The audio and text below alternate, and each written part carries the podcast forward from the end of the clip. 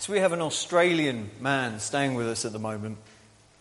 And uh, on speaking to him, he suggested I open with Dearly beloved, we are gathered here today to celebrate. To him, come on, I can't open with that. If I open with that, everybody will laugh at me. But the more I thought about it, actually, the more relevant it became. That's exactly what we're here to do, isn't it? The Bible says, Shout for joy to the Lord and come before him with joyful songs. Seems I've inherited your problem, and Phil.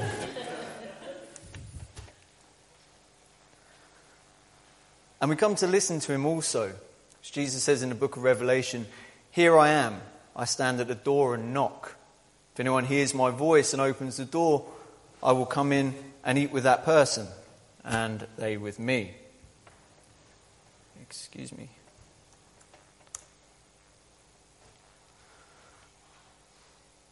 So when we listen, we hear him. And the result of that is, if we let him in, it's a celebration with him. And so that's what we're going to do tonight. We're going to listen. We are continuing in our series of the book of Matthew. So if you'd like to just have your finger in Matthew 12. And as always like to do, we are going to be looking at the context of the verses for a short time first and then we'll take a walk through the text, which I believe to be separated into four main subjects, which is on the screen. Hopefully, it will stay there. Good fruit, bad words, the heart, and what God does with these things. So we'll make some observations as we go. I think we'll switch to the. Uh we'll make some observations as we go, and we'll finish with some applications and conclusions. So last time in the book of Matthew, so Jesus has been traveling around towns in Galilee, and he's been teaching and performing miracles. We've seen him heal all kinds of sickness and diseases, and we've seen him raise people from the dead. We've been hearing on previous Sunday evening services that uh, Jesus has been establishing himself as the Son of God. Chris reminded us last Sunday evening he is fulfilling the prophecies that were written about him several hundred years earlier. We also heard at the end of chapter 3 that God called down from heaven and he said, This is my Son in whom I am well pleased. At the end of chapter 11, Jesus openly invited people to come to him, rightly labeling himself as the Son of God. And the evidence for that at this point is very, very clear. So Jesus has been gathering a lot of attention from a lot of people, drawing huge crowds, and for many good reasons. We've been looking at the interactions Jesus had with people, with crowds, his disciples, and very occasionally, throughout the book of Matthew, we've, we've seen these people called the Pharisees. They've cropped up now and again. If, you, if you're new to this, the Pharisees were the religious leaders and teachers of the day. They were the ones who knew God's laws back to front. The laws that come back from uh, the days of Moses. They call it the, the Mosaic Law. They knew them by words. But in actual fact, when it comes to the actions, they got it all completely backwards. They become so obsessed with tradition and law that they valued this over compassion or love for their fellow man. For the most part, they were hypocrites. It's not to say all of them were, but the majority. So, as we come to our text, we see that at this time Jesus is with a large crowd were bringing him sick people to heal. And the Pharisees were there with him. Now, we haven't heard all that much from them up until this point, and we really see them who they are in this chapter as they begin to challenge Jesus. At the beginning of the chapter, they accuse him for letting his disciples work on a rest day, the Sabbath, when actually they were simply hungry. Jesus' response to that as we heard from Phil a few weeks back, was to highlight that the Pharisees did not understand that God desired steadfast love over their external actions. They didn't understand that. Jesus also made the claim that he is the Lord of the Sabbath. We then see the Pharisees try and find reasons to bring charges against Jesus. They question him as to whether it's appropriate or not to heal on the Sabbath. Jesus' response was to highlight that steadfast love by saying how important it is to do good. So Jesus then heals a man with a withered hand, and the reaction of the Pharisees to this act of love is to plot to kill him. So we're building a, good picture of what these Pharisees, particular Pharisees, are like. Jesus moves on from that place. He heals more people, and the crowds bring him more people. And the Pharisees follow, and they try to convince the crowd that Jesus is working for Satan. Straight away, of course, Jesus points out how ludicrous this is. Jesus goes on to address the Pharisees further by saying that you either stand with the Lord of the Sabbath or you stand against him. Jesus makes a statement about the rejection of the Holy Spirit. If you want to know more about that, listen to the sermon from last week, which was, was Chris. You can find that on the website. And so that brings us to our text.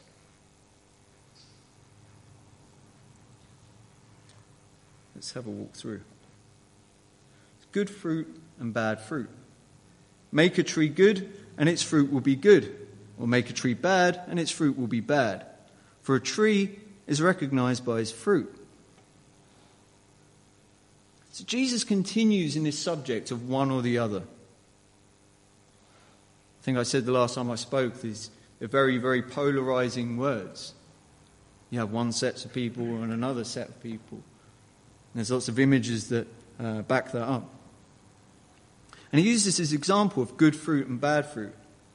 I think this is an image we can all relate to, isn't it? Because we've all probably had some kind of experience with fruit. So, when I was a little boy, we had an apple tree in the back garden. And I loved that tree. It would always produce these really big, green, juicy apples. And on warm summer, summer evenings, I remember me and my brother used to get plastic bags, go up there, and gather all the apples up. And then we'd chuck them over the fence at the neighbours at the back. I can't remember what they tasted like. That was our main activity. Jesus is using an image here which is very multi layered.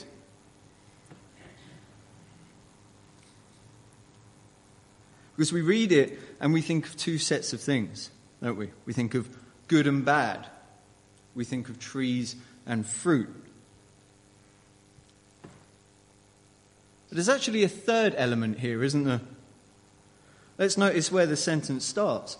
Make a tree good, and then further on, make a tree bad. How do you make a tree good, or how do you make a tree bad? Whether a tree is good or bad, it depends on where the root of the tree is, doesn't it? See, my apple tree produced good fruit. Okay, for throwing, but I'm sure that it was good to eat. But it didn't do that by sheer will, or just to please me, or just to upset the neighbours at the back of the house. It produced good fruit because it was in good soil. And this is England, so it had plenty to drink as well. However, it wouldn't do so well if the soil was contaminated, would it? Or if it was planted in a pile of rubble, or maybe uh, a section of sand. It would die off pretty quickly, wouldn't it? I think for this example of the tree, Jesus is drawing on the things that we've heard about previously. Not just in our context, but in previous chapters as well. See, the action of my apple tree was to give fruit. Or as me and my brother named it, ammo. I mean, can look back at this chapter and see the actions or the fruit of the Pharisees. We've already seen a lack of compassion, false accusations, plots to kill.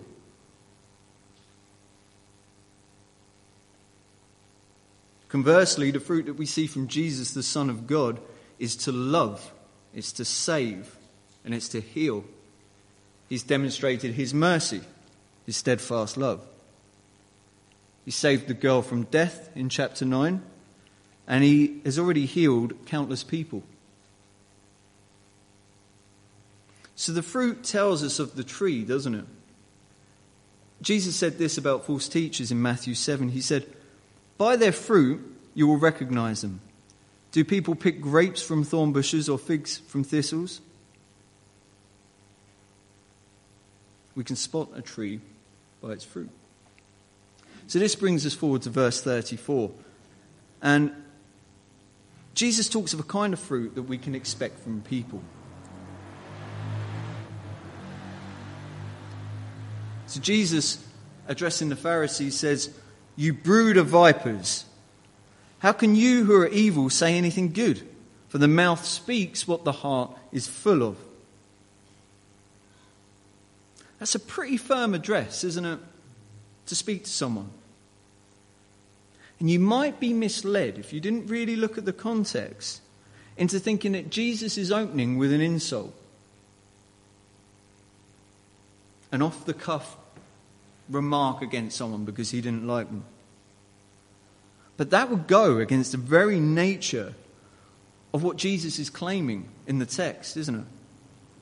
And it can't be the case. There's such a simple contradiction to the text wouldn't conform to the way that the book of Matthew is written or to Jesus' speech. So it must be something else. The first, most telling sign of what Jesus is getting at here is the word brood, which means offspring or family.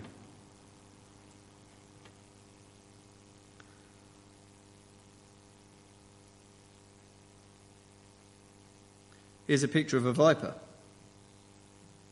If you didn't know, a viper is not just a car, it's a venomous snake.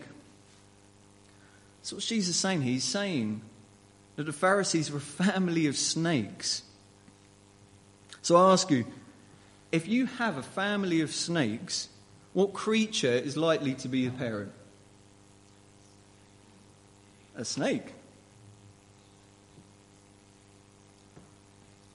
Or if you believe certain evolution theories, it could be anything.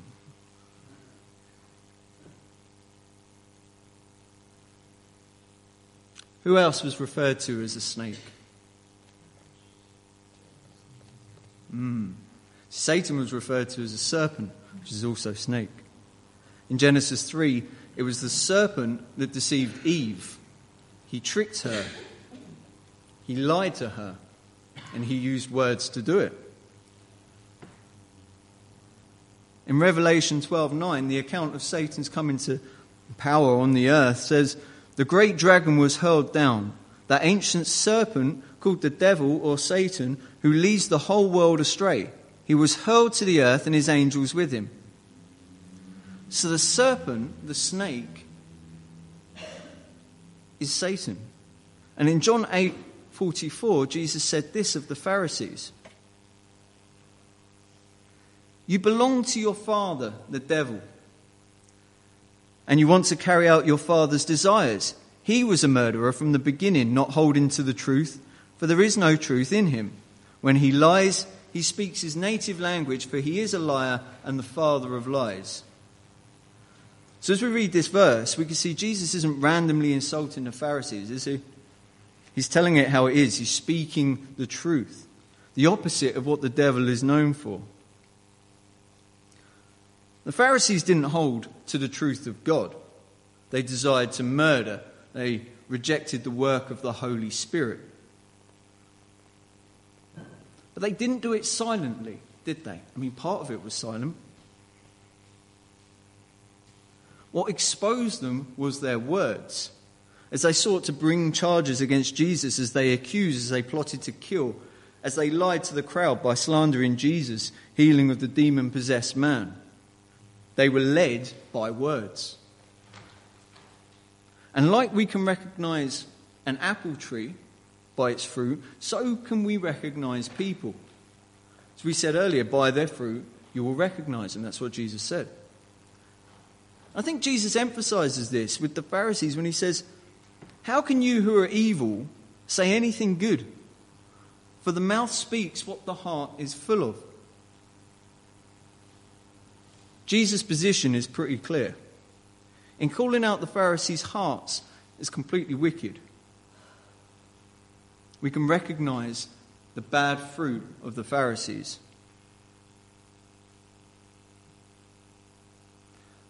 We understand, everybody here understands the power of words, don't we?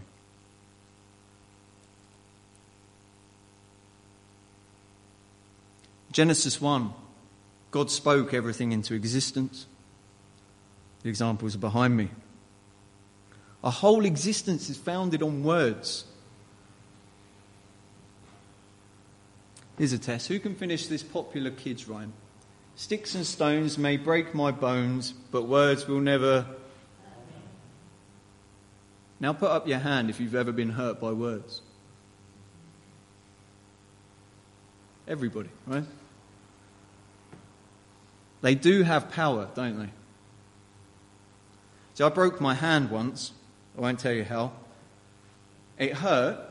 I went to the hospital. I had it bandaged. I carried on with my day. And, you know, it really didn't affect me all of that, all that much. Yet I've been completely incapacitated by words. I've cried for four hours straight because of words. I think we've all been in that position somewhere along the line, haven't we? The most powerful films ever made aren't powerful because of their CGI or effects. They're powerful because of their words, because of their story. Try going to a job interview and not speaking, or not using any kind of language that involves words. Not giving a CV, because I think we can include written words into this. I would say, even if you're a professional mime, you're going to struggle. You're going, going to need words at some point. So God made us to be affected by words, didn't He? And these words have to come from somewhere, right? And where does Jesus say that they come from? Exactly. So the issue with the Pharisees began in the heart. The mouth speaks what the heart is full of.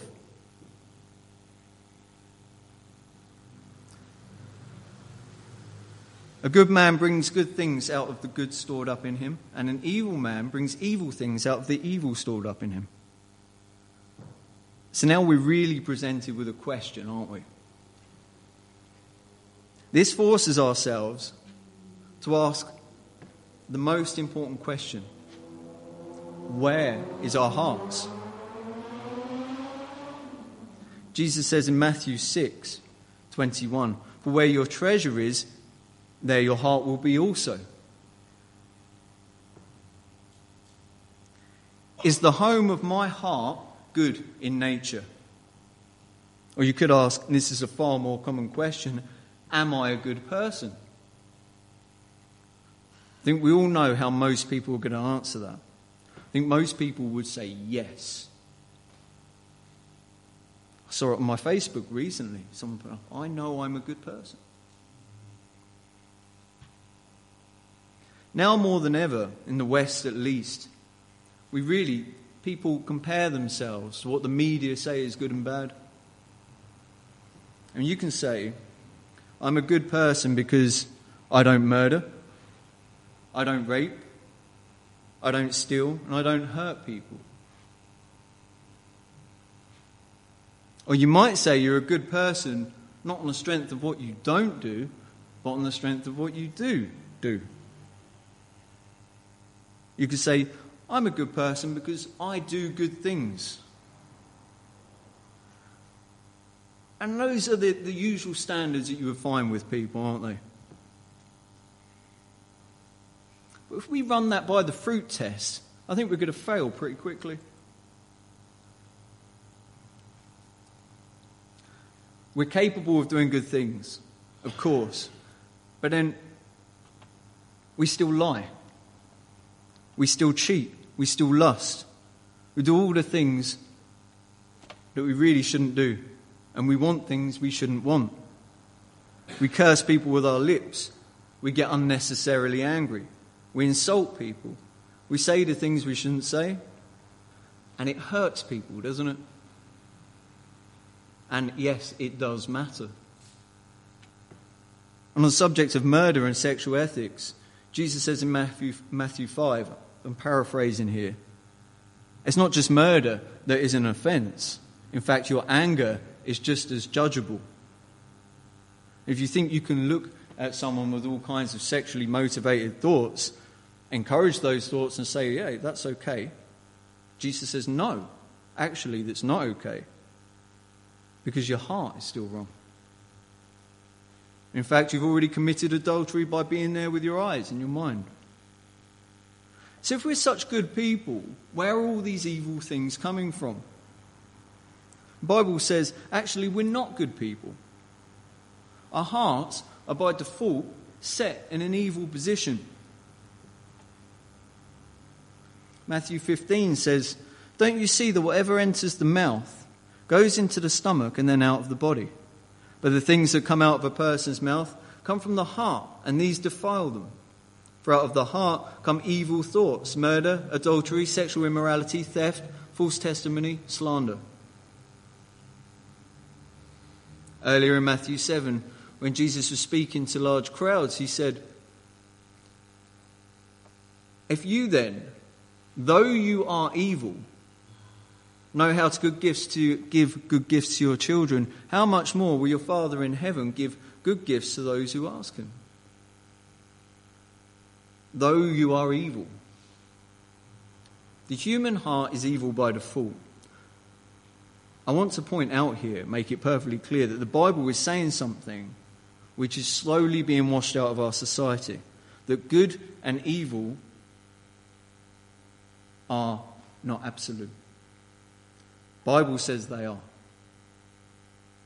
And it's not humans that get to decide these things. And this brings us to our final point. What God does with these things the fruit, the word, and the heart.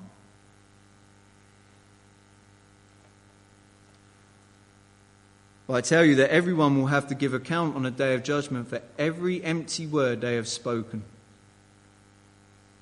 For by your words you will be acquitted, and by your words you will be condemned. It's a pretty straightforward verse, isn't it? At some point in the future, excuse me, at some point in the future, there'll be a judgment upon mankind. Who is the judge? Think last time I spoke, we looked at the end of chapter 11 and how Jesus projected his thoughts forward to describe the outcome of judgments on unrepentant towns. And we agreed that the only possible person that can know the outcome of a judgment before it's happened would be the judge.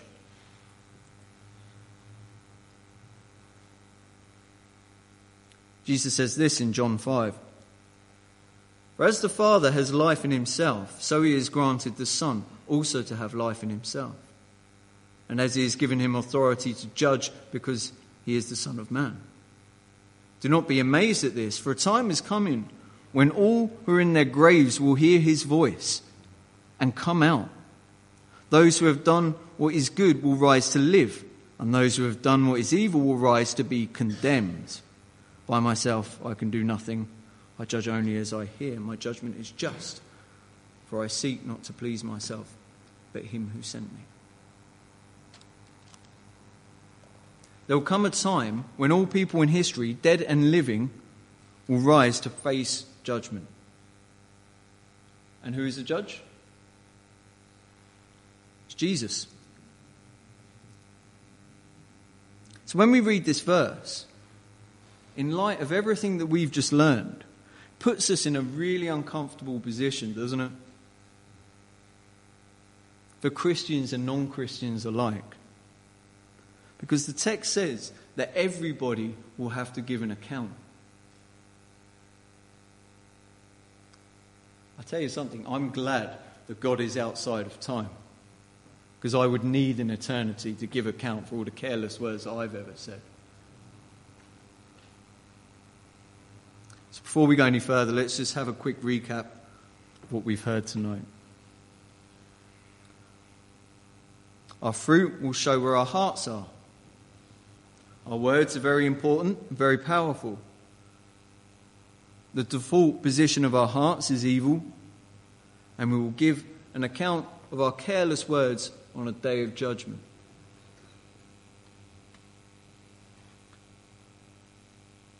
Let's move to some conclusions. This is what our text is saying Christians, non Christians, Buddhists, Baha'i, atheists, regardless of who or what we follow, we will all stand before the God of creation in judgment and give account for any empty, this is also translated lazy, idle, thoughtless, or unprofitable word spoken. This is not optional for anybody. There's no get out for this. So, what do we do with it?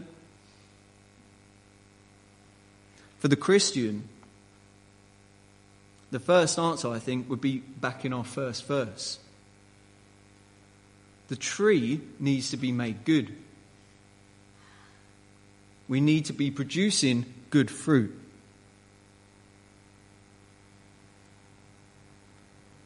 Jesus said in John 15, I am the vine, you are the branches. If you remain in me and I in you, you will bear much fruit. Apart from me, you can do nothing. If you do not remain in me, you are like a branch that is thrown away and withers. Such branches are picked up, thrown into the fire, and burned. Romans 12:2 says, "Do not be conformed to this world, but be transformed by the renewing of your mind, so that you may prove what the will of God is, that which is good and acceptable and perfect." So if we're not remaining in Jesus, our fruit is going to be worthless. It's only by the good of Jesus and his righteousness that we can become renewed, acceptable to the judge, and bear good fruit. And this is done by the work of the Holy Spirit. As we heard, if we reject the work of the Holy Spirit, we reject good, we remain in evil. So, what do we do? I speak here as a family because that's what we are, regardless if we've met each other or not. We're family in Christ. I've got a, a few list of things which I think would be helpful. Let's be prepared every day to give an answer to God for every word that we've used. I mean, it's a very, very difficult thing, maybe impossible for us to do. We're not perfect. There will, be, there'll come a day where we are perfected in glory by God's grace. At this point, we're going to make mistakes. But if we're on top of it, if we're constantly looking at ourselves, this is a very good thing. Examine our fruits. If our speech is slipping, if our actions become constantly questionable, if our fruits are turning sour, it's a good sign that something is very wrong, isn't it? We can see this in ourselves and we can, we can look at each other and determine these things. Let's pray that God will reveal in us any offensive ways, that He will fill us with the Spirit and lead us in the way everlasting. Let's help each other to do this. I think that's one of the most important points, isn't it?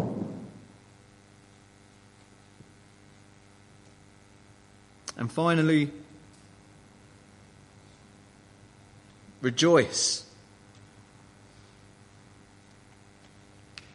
Because we have to give account for every word that we say. But Jesus, the judge, paid the price of all our empty, lazy, idle, thoughtless, unprofitable words, didn't he? He took them to the cross.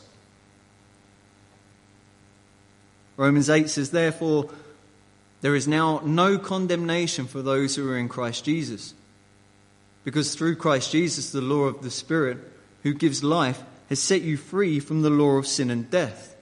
What was the law was powerless to do because it was weakened by the flesh, God did by sending his own Son in the likeness of sinful flesh to be a sin offering.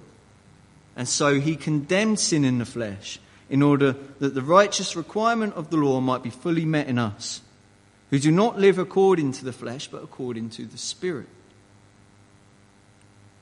We give account. But on judgment, God closes the book. Because of Jesus, we're declared not guilty. That's a reason to rejoice, isn't it? What about if you're not Christian? To be frank, I think what you've heard speaks for itself. These are the truths of the human heart. However hard to swallow they are, however hard to hear they are, they're the truth. You have an origin. That origin is your Creator, God. There is a day of judgment coming, and everybody is guilty. The Bible says, All have sinned and fall short of the glory of God, and all are justified freely by His grace through the redemption that came by Christ Jesus. God offers an eternal life of peace and love. Forget everything you've ever heard about fluffy clouds and harps. You don't get issued them when you die. The Bible says that heaven is a substantial place with no pain, with no death. Everything is made new trees, rivers, a city, new bodies, new hearts. All of the unwanted noise that we get with life here goes away. It's a win win deal. And you get to be forever with the Saviour that made it happen. All you need to do is turn to Jesus, who was willfully executed, so that you can have exactly that. Amen.